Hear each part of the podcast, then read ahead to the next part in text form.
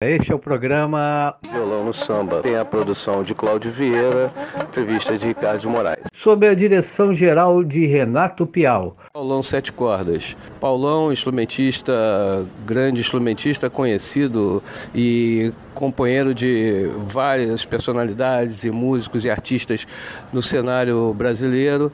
É, e um homem intimamente ligado ao samba com os seus sete cordas. Paulão, desde quando vem essa sua relação com o violão? Meu avô era regente de banda, era clarinetista, mas tocava um pouco de violão também. Como to todos nós começamos a estudar música em casa. Meus, meus tios todos, meu pai, todo mundo sabia teoria musical, como meu avô meio que obrigava, né?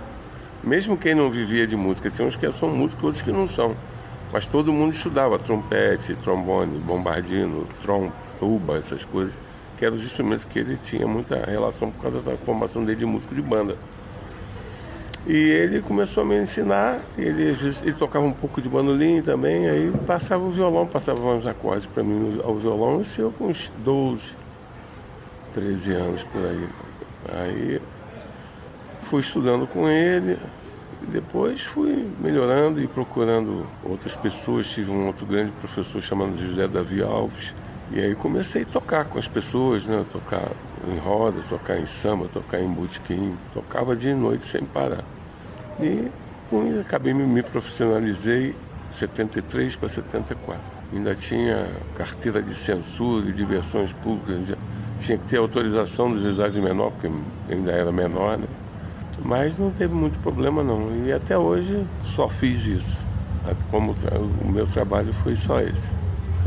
Paulão, é, o teu sete cordas, o teu violão, o seu instrumento, ele tem uma relação direta com o samba desde o começo ou você teve uma outra vertente de início e chegou ao samba? Com certeza, eu toquei muito choro, toco esse lugar, por exemplo, que a gente se encontra hoje. É uma roda que eu, faço que tem sempre choro e samba. E o choro é a minha principal é, o principal elemento musical, o principal gênero musical dentro da minha formação, né? Eu não tive o estudo formal de fazer bacharelado de violão, nem até porque na época não tinha. Era fazer o FRJ tinha que fazer curso avulso, tinha que fazer ou licenciatura ou composição e fazer o curso avulso que o Turibo instituiu na UFRJ aos sábados, mas não tinha o bacharelado normal.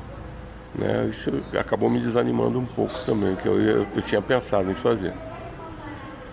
E aí foi, cara. Eu, eu toquei e toco choro até hoje e gosto muito. E aí o choro tem uma relação muito grande, porque quando o samba começou a ser gravado nos estúdios e tal, os músicos acompanhantes quase sempre eram gente do, ligada ao choro, né?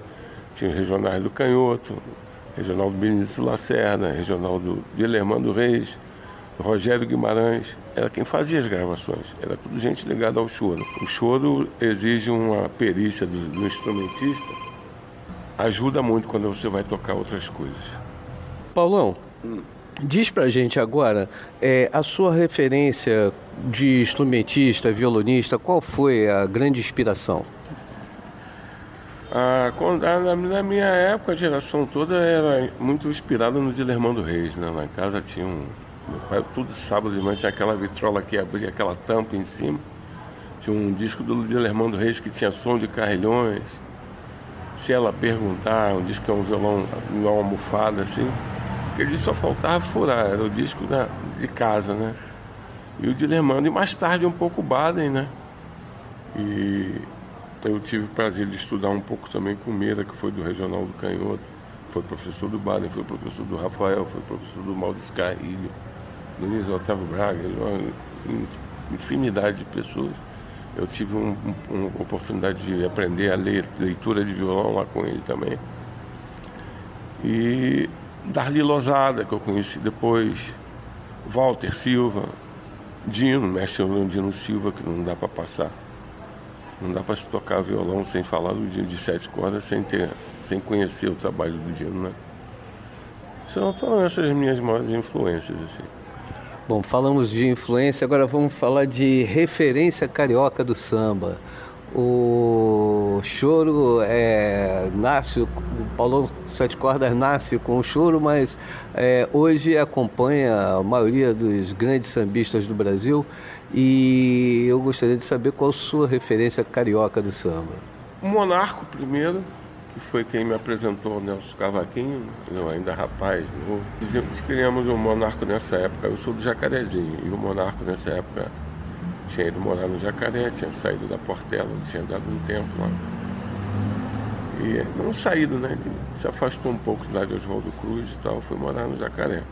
E eu tive a oportunidade de conhecer, tocando lá, ficava tocando até tarde, né? No final da rua Amado Rangel, lá Monarco passava, sempre. Monarco, Sarabanda, Nonô, Rod. E a gente fez uma amizade muito bacana. O Monarco é como se fosse um irmão mais velho. E ele me apresentou o Nelson Cavaquinho, que fiquei acompanhando o Nelson quase os quatro anos. E uma coisa puxou outra, depois a Cristina com o Mauro Duarte. As coisas foram se encaixando, entendeu? Mas anteriormente eu tinha tocado, toquei com o Zequete também. E aí foi. Assim, umas coisas foram puxando uma outra, toquei roda de samba no Helênico, Minerva, aqueles, aquelas rodas de samba que tinham com Roy Sugar, os apresentadores, assim, né? Eu sempre tinha um conjunto daquele formato originais do samba, reais do ritmo, um monte de conjunto tinha o Rio de Janeiro. Os conjuntos não tinham muito violão, não. A formação deles era mais surdo, pandeiro, cavaquinho, reco-reco, cuíca.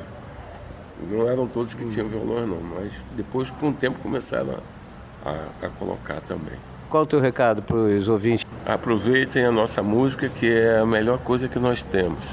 É o nosso principal produto né? E vocês com certeza vão ter uma programação de um nível legal. As pessoas devem procurar ouvir, procurar conhecer quem está tocando, olhar a ficha técnica dos CDs. Agora com a internet é muito fácil você se informar acerca dos artistas que vocês gostam e que curtam a nossa música, que ela vale ouro. Paulão, uma música cujo solo você fez e você gosta e dica aí? Eu, eu aconselho o, disco do Tantinho da Mangueira interpretando Padeirinho, um partido alto que chama Se Manda Mané. Beleza, brigadão, tudo de bom para você. Hoje nosso papo vai ser sobre o violão moderno. Quais foram as evoluções desse instrumento que nas cidades europeias do século XVI era comum ouvir o som de guitarras, vihuelas e alaúdes. A partir desses instrumentos de corda, surgiria entre o fim do século XVIII e o início do século XIX o violão moderno. Mas a história do violão é muito mais antiga e confunde-se com a história de toda a civilização. Há registros de ancestrais do instrumento no estudo de vários povos povos. Uma lenda, no entanto, costuma ser repetida para explicar a origem do artefato. Em terra firme, longe do Olimpo, vários músicos dedicaram suas vidas ao violão. Na trilha da história. Produção e apresentação Isabela Azevedo, Empresa Brasil de Comunicação.